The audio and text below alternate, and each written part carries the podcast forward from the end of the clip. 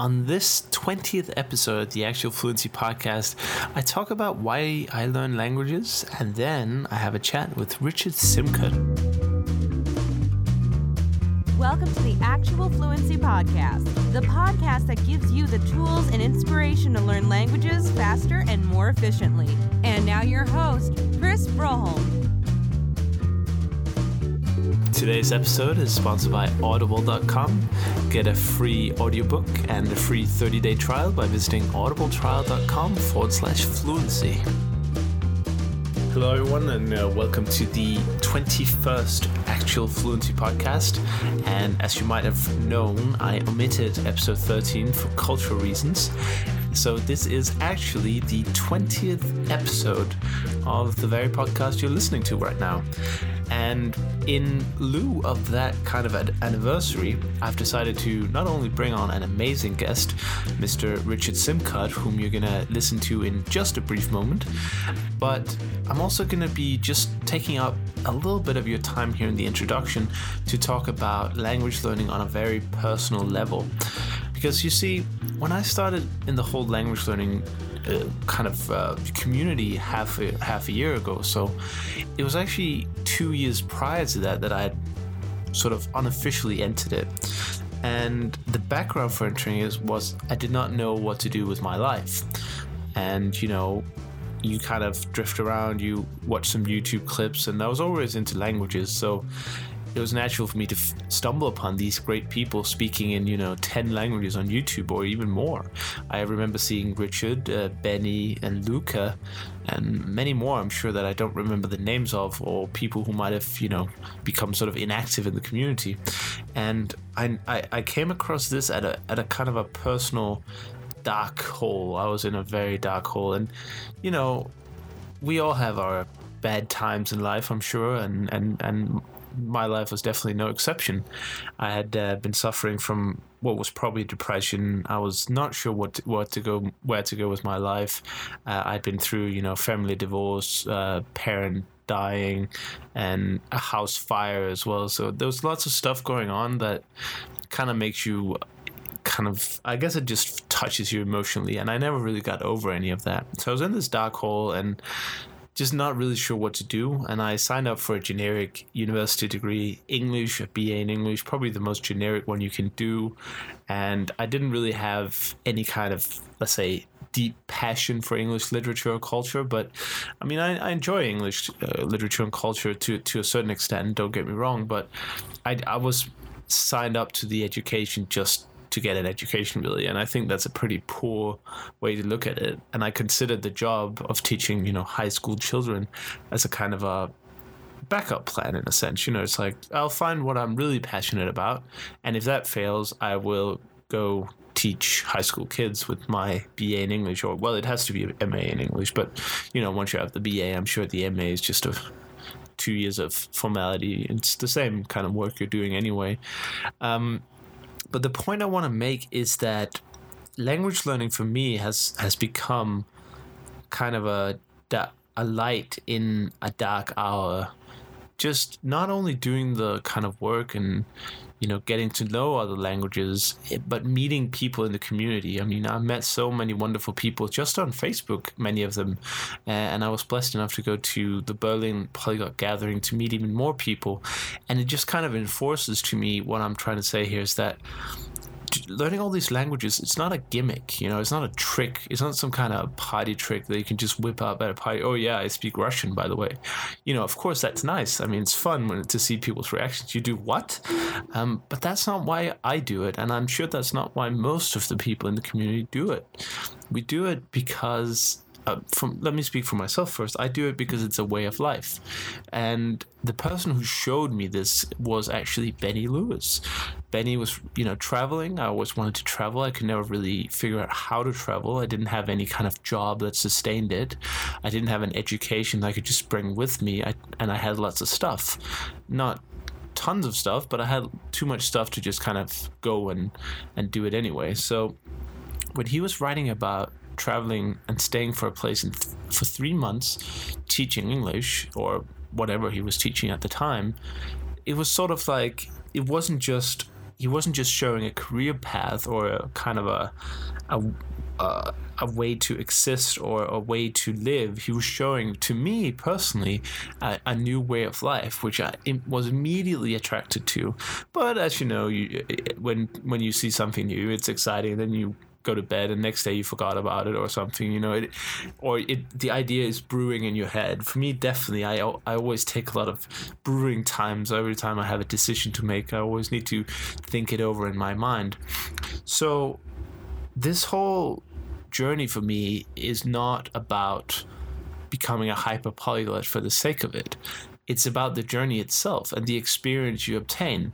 You know i wouldn't be able to go to oh, I wouldn't have gone to the polyglot gathering in Berlin if my interest was solely based on, you know, get speaking a ton of languages. My, of course, that's nice. You can't, you can never rule out the vanity factors. You know, we are human beings. We have vanity, of course. So, and I'm sure those people who do speak ten, 10 or more languages, of course, they're proud of it, and of course, they want to, you know, show the world what they've done. But that's not the the driving force behind it. And it should never be because it's a pretty weak one. But for me, language learning and the introduction into the community has been a lifesaver. Well, I wouldn't call it a literal lifesaver, but it's definitely taking my life from being very unproductive, doing absolutely nothing with it, and you know that's oh that's a waste of life, isn't it? And now into producing not only this podcast to help other people who perhaps suffered as, as I did or am doing. I mean, we're all suffering to some extent, aren't we? Um, but it's also about me developing into a grown up. Uh, you know, growing up, I'm 26 years old, so by this time I, I probably um, probably should be a grown up by now. But you know, when you have these kind of periods of darkness in your life, the the kind of growing up is, is second second most important to let's say watching TV or playing video games or whatever. So that's all I wanted to say today. You know, it's a very personal message, but this is basically just to thank you guys for listening uh, to the podcast. And if you are a new listener to the podcast, I promise that every episode is not like this. You know, this is the 20th episode, uh, named episode 21, uh, logically.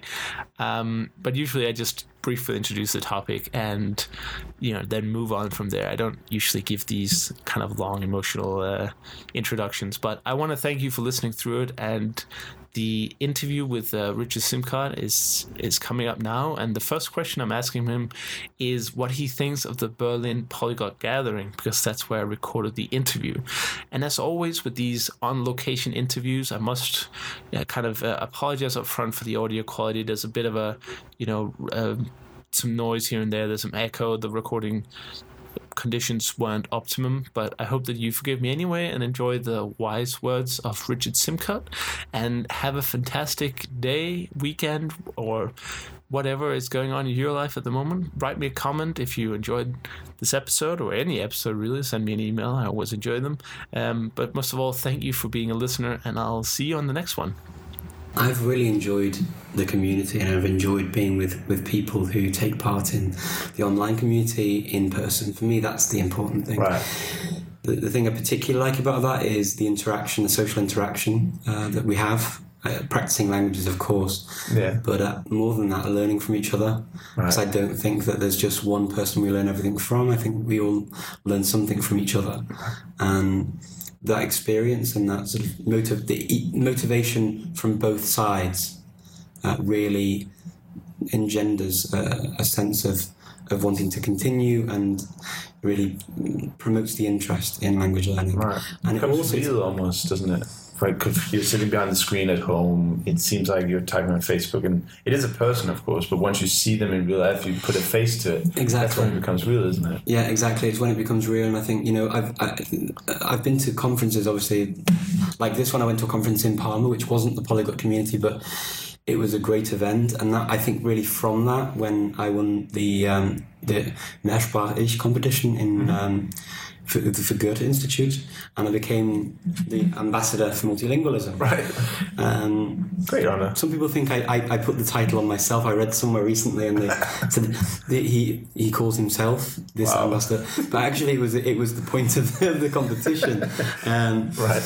and and yeah, and I, I like the title because um, I, I hope that I can be that for people. Yeah. Um, I certainly get a lot of nice feedback from people that take their, their own time to write to me to say that they felt motivated by, by a video or some things that I've done online. Right. And I really appreciate it when people do that because it, it shows me that what I'm doing in my spare time is is appreciated. Right. Um, I think if it was if, if it weren't appreciated at all and it just fell on deaf ears, I think that there possibly wouldn't be the motivation there for me to do it still. Um, but the, the online community really, I think, it, it, just grew and grew and grew. More and more people started making videos and showing they had really good skills right. and good knowledge to share, and it made sense to then bring that together in a in a physical place. Right, and, and I guess that happened last year with the with Budapest. It was the first one, which you were uh, hosting or arranging. Yeah, um, yeah, I was the, the, the, main organizer for that event and hosted the entire event. Um, yeah, and people um, said it was amazing but short. It's kind of the the things I've heard. I wasn't yeah, there. People people wanted more more days in Budapest, and I've got to be honest, I didn't know what to expect. It was the first time we were doing it. The initial response was very positive, um, and but I was also conscious that people need to go to work, people have studies, and I thought a weekend's a good amount of time because people do do these weekend trips. Sure. And Budapest is a great destination because there are lots of cheap flights from all across yes. Europe. So it made sense. And then the Kató Lomb, um, you know, link there also seemed like a really good idea you could you could have locals who know about her and her story. In fact, we had the, the, the one of the people that, that, put together her book, um, translation of the book, um, and, and, and, he he talked about that while he sort of introduced it and and brought copies as well. And um, unique, yeah, yeah. And then somebody talk about the Hungarian language. I think what we the Polyglot conference, uh, just slightly different to the Polyglot gathering, sure, is that we, we, we like to highlight the local language and culture or languages and cultures too.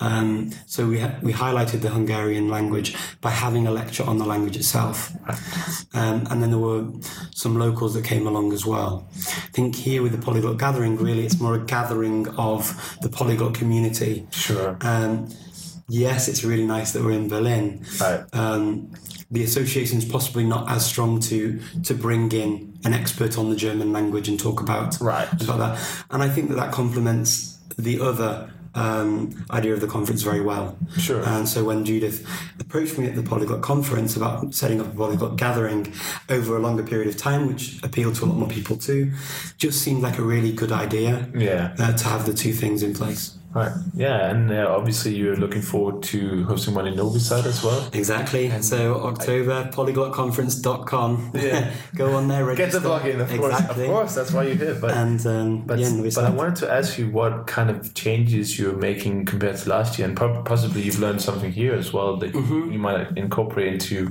Novi Sad. Uh, Novi Sad is going to have a different feel to the last two, for, for this one and for to Budapest, in that it's going to be done in cooperation with um, an official official body in Serbia. Right. So uh, the cultural centre of Novi Sad is um, is is really helping to host this event. It's going to be done in their official buildings. They're going to be, um, you know, it's going to be a slightly higher, um, I'd say, higher level of formality, okay. to the talks themselves. There's going to be the downtime. Of course, people can can get together outside of the event, but it's going to be slightly more formal. Right. I, I guess in that way, as you would expect a conference to be. Sure. Yeah. I mean, the name of conference and the of gathering it shows the levels of formality there. Right. The first conference, because it was the first one of its kind, and and I was I was pretty much organising it on my own with a local team in in, in Budapest. Um, really, that that had um, maybe less formality than we saw than we'll see in, in Novi Sad. Right. But I think both that event as well will also be extremely enjoyable. Yeah, I'm sure. I've I've heard so many people asking me, uh, "Well, you're going to Novi Sad," and so it seems like a lot of people will be yeah. going, and uh, and looking forward forward to that. I guess um, breaking away from the conferences a little bit, uh, we haven't quite seen so much stuff from you in, in the last um, period of time. Um, how are you still keeping up with the kind of the community and, and, and I guess the, the learning as well while you're busy with, uh, I presume, your daughter growing up and family life? Yeah, um, well, this is it. I mean, uh, the key difference between me and many other people online is that I don't make any money from what I do online. Sure I simply do it as a hobby, uh, and I enjoy it. It's an enjoyable thing to do in my spare time. Um, what I like to do is to, to, to engage the community, and I do that mostly via Facebook now. Um, I have a blog, uh, which I haven't updated for a, a, couple of years, I guess, and that coincides with me starting um, university courses in Sweden online. Oh yeah, is that Uppsala? Uh, in Dalarna. Oh, Dalarna, yes. Yeah, so I, I work full time. I have a full time job. Um, need to put bread on the table for us to eat. Um, and then also, in addition to that, I study um, quite a lot of credits a year, I guess. Right. Um, and that is is my, my passion. If I weren't writing about it, it'd be ridiculous to not be studying. This is what I do. So I study languages. I, that's my main passion. Right. And it's not my job to be to be writing, um, although I do enjoy it when I've got time. Right. As I say, the, the Facebook page is probably the one that I keep up to date Right. most, and and I write there every week at least. Um, most days, actually, I probably write something on that. It's easy to stay in touch Exactly. with the phone and wherever you are. Yeah, and it fits in. Um, it fits into. Tw- it feeds into Twitter. Sometimes I'll tweet independently of of the. Um, the Facebook page. So the Facebook page, for anyone that doesn't know it, who's listening, Yeah, sure. is facebook dot, facebook.com forward slash speaking fluently. Um, and the, the Twitter account is linked from there, so anyone that wants to see it can. Perfect. And but I guess the the fear that some people might have had by seeing you your kind of activity levels online go down was that you were quitting this language studies. But you said once that you, that would never happen. No, no, no. I, I, I never quit language studies. I think that um, organising the conference last year it took a toll on me because if you think I had had a full time job, I, I have my studies. I organised a conference in Budapest, and then also um, I've got a family. Uh, as you say, I have a young daughter, and I, I, I help my daughter with her language learning and her her schooling as well. So we do, you know, I work through her homework with her, and, and that she needs to learn to read, and all of this takes takes additional time, which I you know which I gladly give.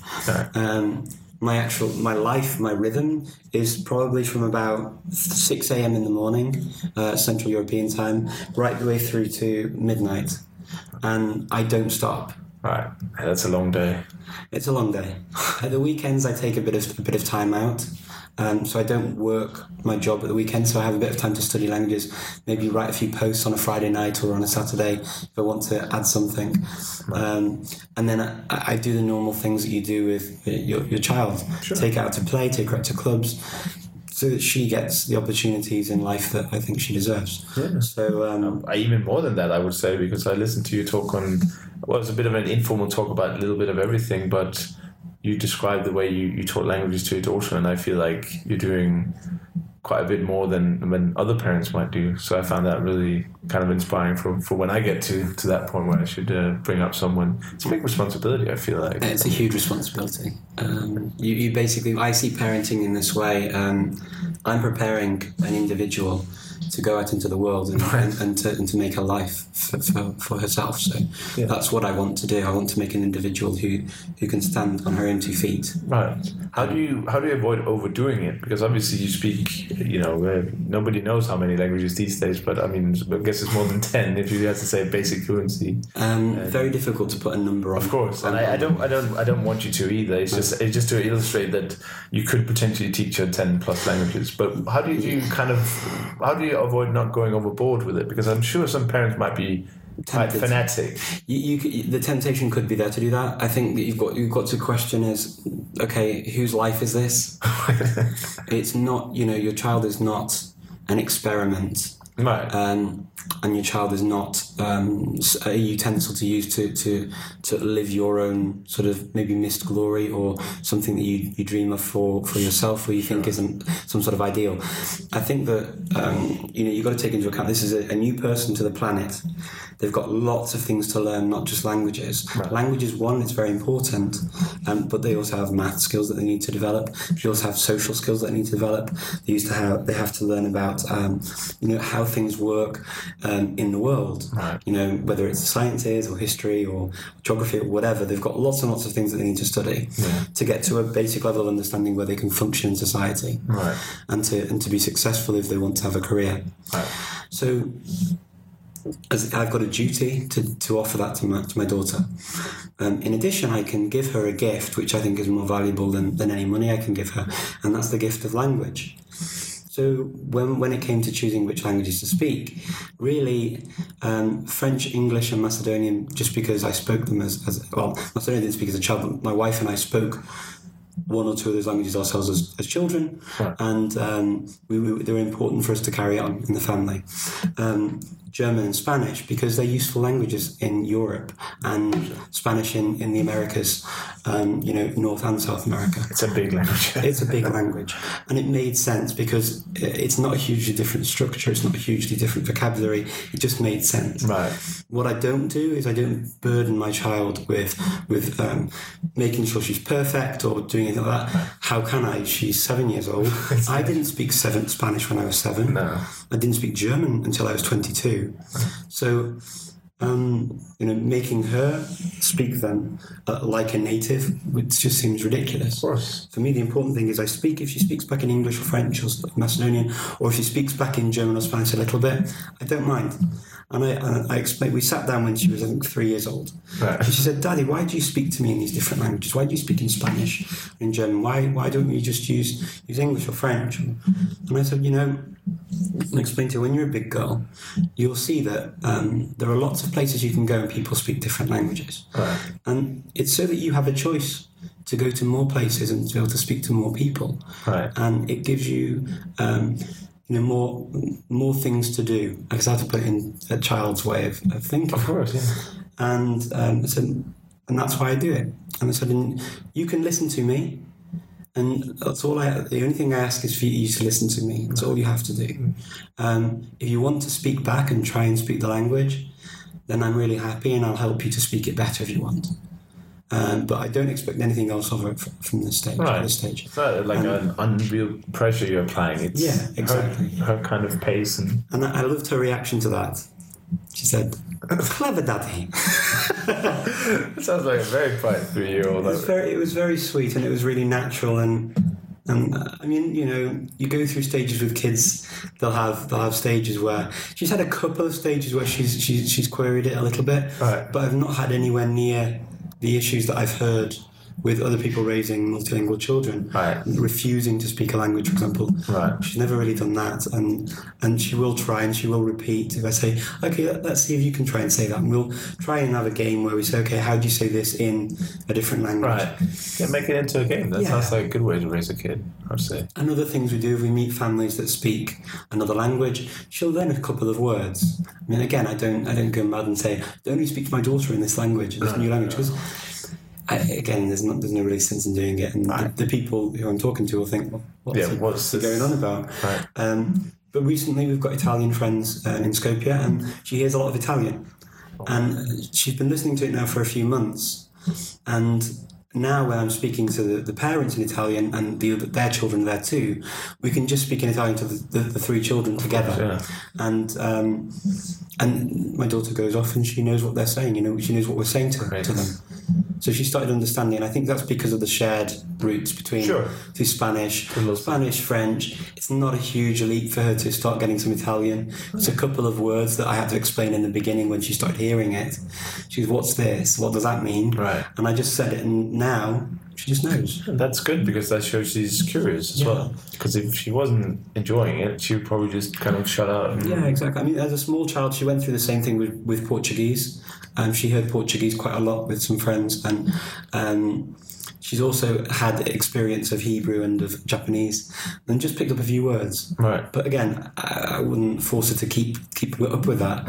Although now, a few years later, she can still sing "Mary Had a Little Lamb" in Japanese, and she can she can still say a few things in uh, in Hebrew, Right. which I think is really cute. Yeah. And she surprised me the other day in the car. She said something in Hebrew. She's not heard it for a year. Wow. So I was like, oh. Yes, child brains are, I guess, even more impressive than any other brain. I mean, they forget a lot. Sure. but they're, they're, they're like us in a lot more ways than we care to admit. But um, sometimes they will surprise you. yeah. Yeah. That's nice. Um, I, I'd, I'd like to ask you, um, switch the topic a little bit to general language learning. You know, there's all these blogs, all these videos, all this advice. And the question I had that I want to ask you is quite specific is do you think that we are getting better as let's call it a unit of uh, people interested in learning languages? Do you think the whole philosophy and wisdom is getting better, or do you think that the uh, the way to learn languages, the original message that you kind of brought on, do you think that's just being kind of refined or kind of inter- presented in a different wrapping, so to speak? I think or do you think there is a, a, a trend of improvement? Okay, the improvement's definitely in technology. Right. So there's an improvement in technology of what's possible. Yeah. Okay, and we we've heard at, at the the polyglot gathering of people's ideas of what they do and and things that help them to learn languages more efficiently. Right. And I think there's definitely that. What I would say is, and what I think is really valuable, is that we're getting a lot more voices coming in with their methods and how they learn. Right. And um, there needs to be a gamut, a wide gamut of, of, of ideas and methodologies. And that's because there's a wide gamut of personalities and individuals learning languages. We're all So, yeah, exactly. So there's not, I, I'd hesitate to say that we're getting better ways of learning languages. I think that a lot of methodologies already existed. And Yeah. that, and that many people out there are parroting things that work. Right. And work for them from what they've already seen. Of course. Like as- assimilating their own message. Exactly. I mean, you know, many of these things translating from one language to another and, and checking the text, it's been done for for, for donkey's years. Yeah. And same with um, you know accent formation. These are not new concepts. You know, none of us are presenting these fantastic new innovations, except for if it's technology to use. We're not. Not, we're not reinventing. We're not reinventing the wheel. You can't. The, the things are already there. People have been using them for a long time.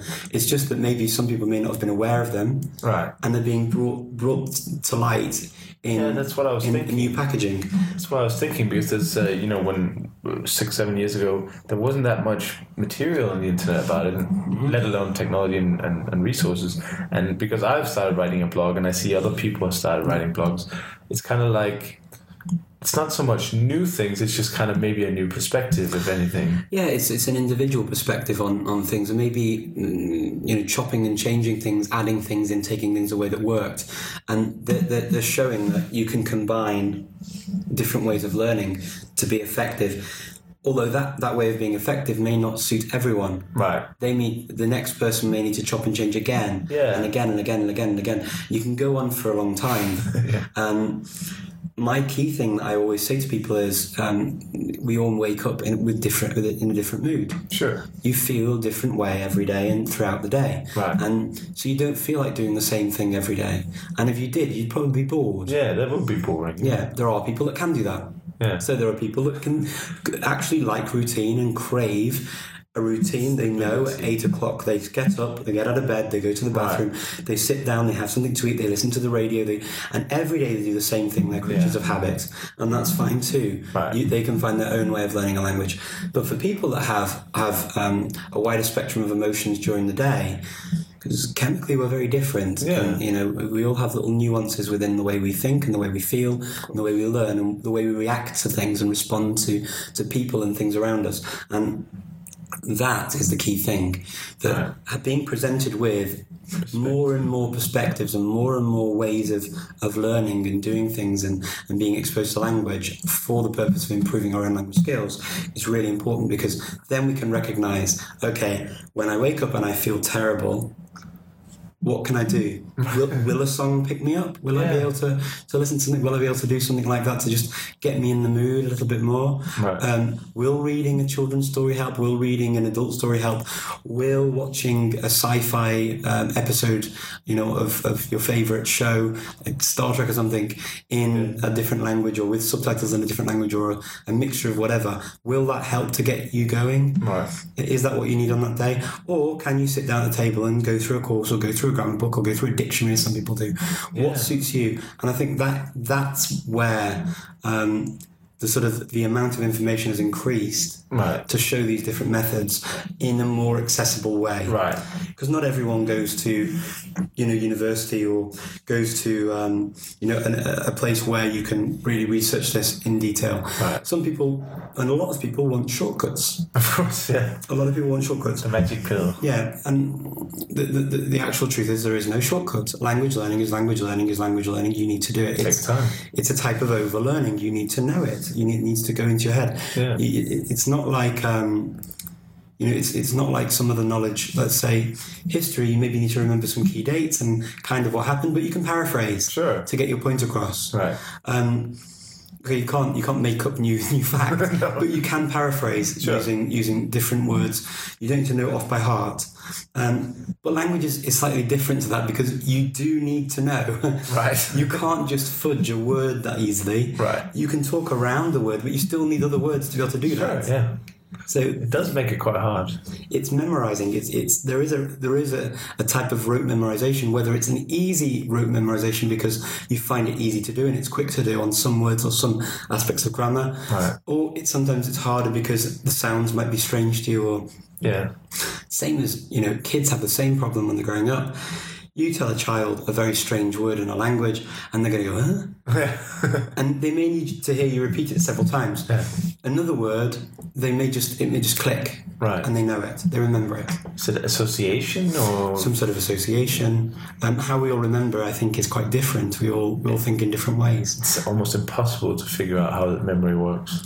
Yeah, I mean, again, everyone's different. Right, You know, exactly. our brains work in different ways, and we've heard some people talk about synesthesia here. Yeah. You know, you know, attaching colours to or feelings to to letters and words. It's really strange. And At least I find I don't yeah, have it. if, so- if, you, if you don't have it, it, it sounds really unusual. Right. But um, it, it, it's it's like many things that, that, that are different. It will have its its advantages and its disadvantages. Sure. And you hear people talk about those when they speak about the, about the, about the um, the phenomena. Yeah. It's almost like the the savants. Uh, there was the documentaries about. Um, is he from England? I think? Daniel Tammet. Daniel Tammet, yeah. He was uh, when he was asked to do a math problem. He said that he just saw kind of a landscape, Yeah. and the the numbers kind of just transformed into colors and shapes. Yeah. Yeah. Yeah. And I guess that's the same with the well, it's a it's a lower form, I suppose, of, of, of syn- or higher form of synesthesia, however you want to put it. But it is it is a big and, and unknown Yeah. territory. I actually, it's, it's funny that you brought him up because I met his, his Icelandic teacher. Oh, um, really? In Reykjavik last year, Yeah, and I I spoke to her about him, and Was he as, and she said she said he was absolutely amazing. Right. And she said the the act- the, the footage that we saw. Um, Said that he'd been there for a week. In Right. actual fact, he was only there for like three or four days, oh, God? where he actually had time to, to to study language. So he did very very well. And she said he was he was that good. Right, She said it was incredible. And I actually made a video with her in Icelandic. right. Uh, I just haven't released it yet. Oh God!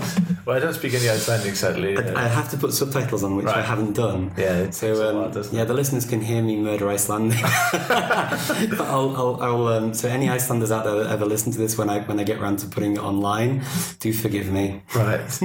And one last question I want to ask you about uh, general language learning is, um, and again, looking back at when you kind of started out, I know it's a, a longer process than that, but what kind of things are you doing very differently now than from when you started? Because I think you've put every single video you could ever make on how you actually learn it. But what, what do you think you do differently now than, than you didn't when you started, or did you do new things maybe that you didn't do back back back then? Back in the day. Yeah, back in the heyday. Um, no, Yeah, it's it's about the it's same. about the same. I mean, um, yeah, I've always mixed materials um, because again, I, I, I don't always feel like doing the same thing. I get bored with the same thing.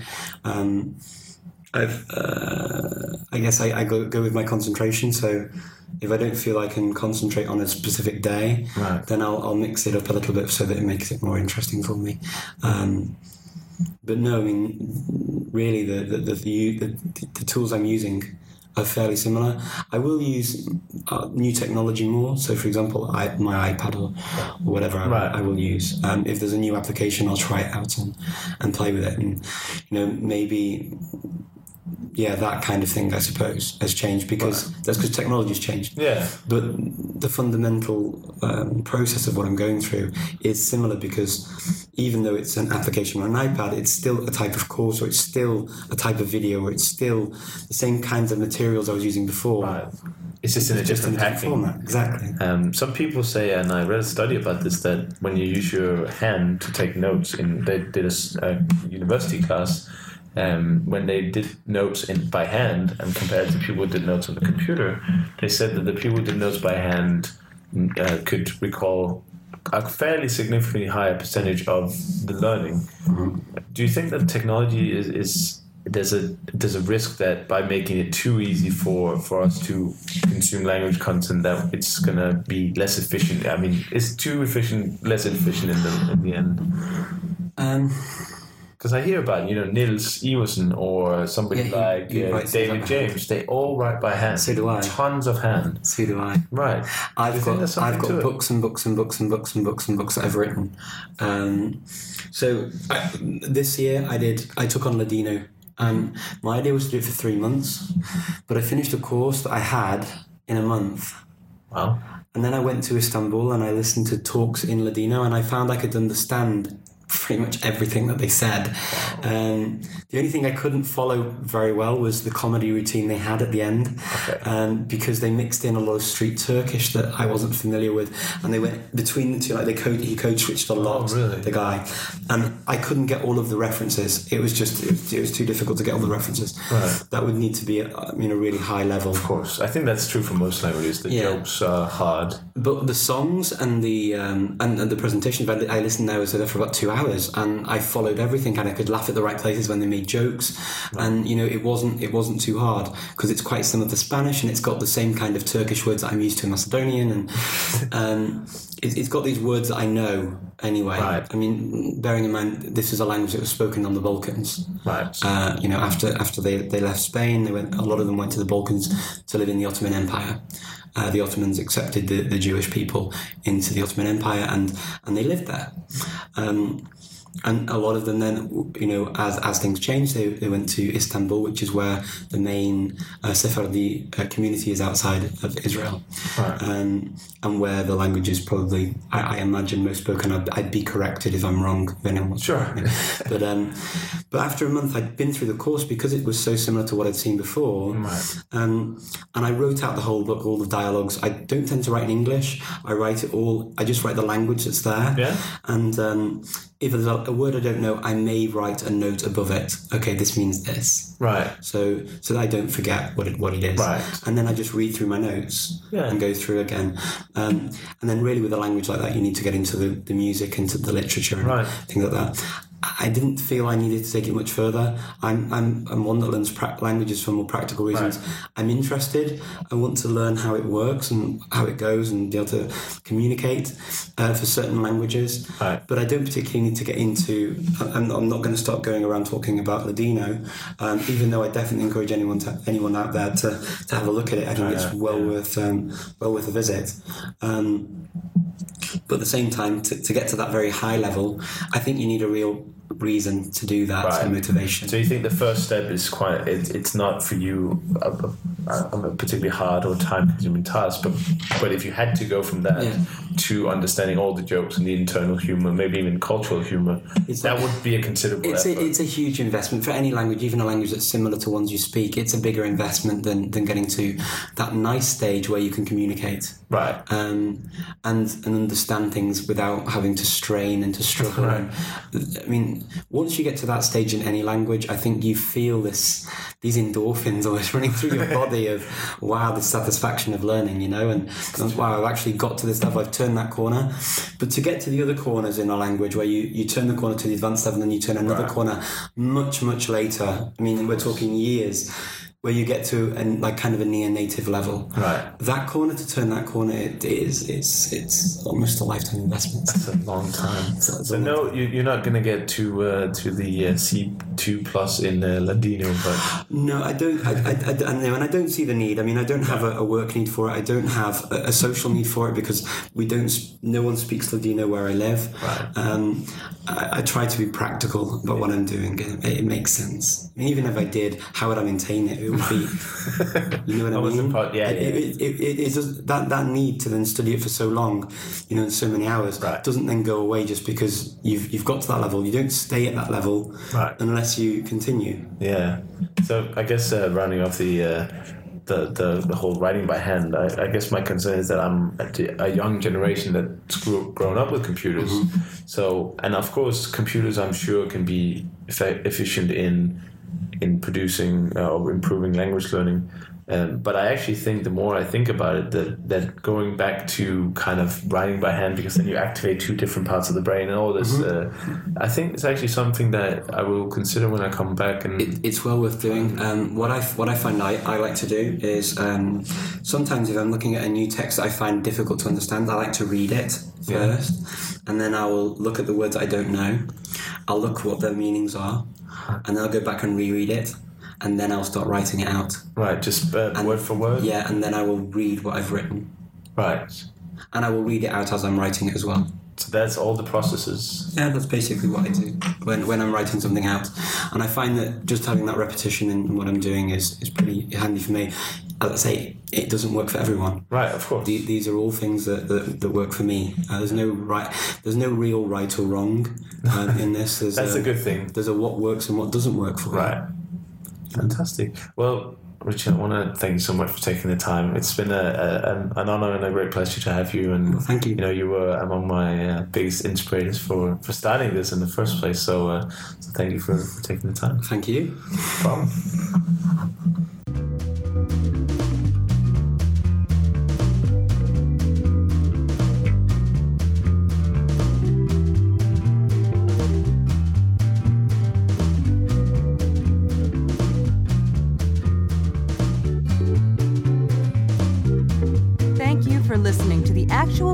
Podcast. For more information, be sure to check out actualfluency.com. Until next time, enjoy learning and have a great day.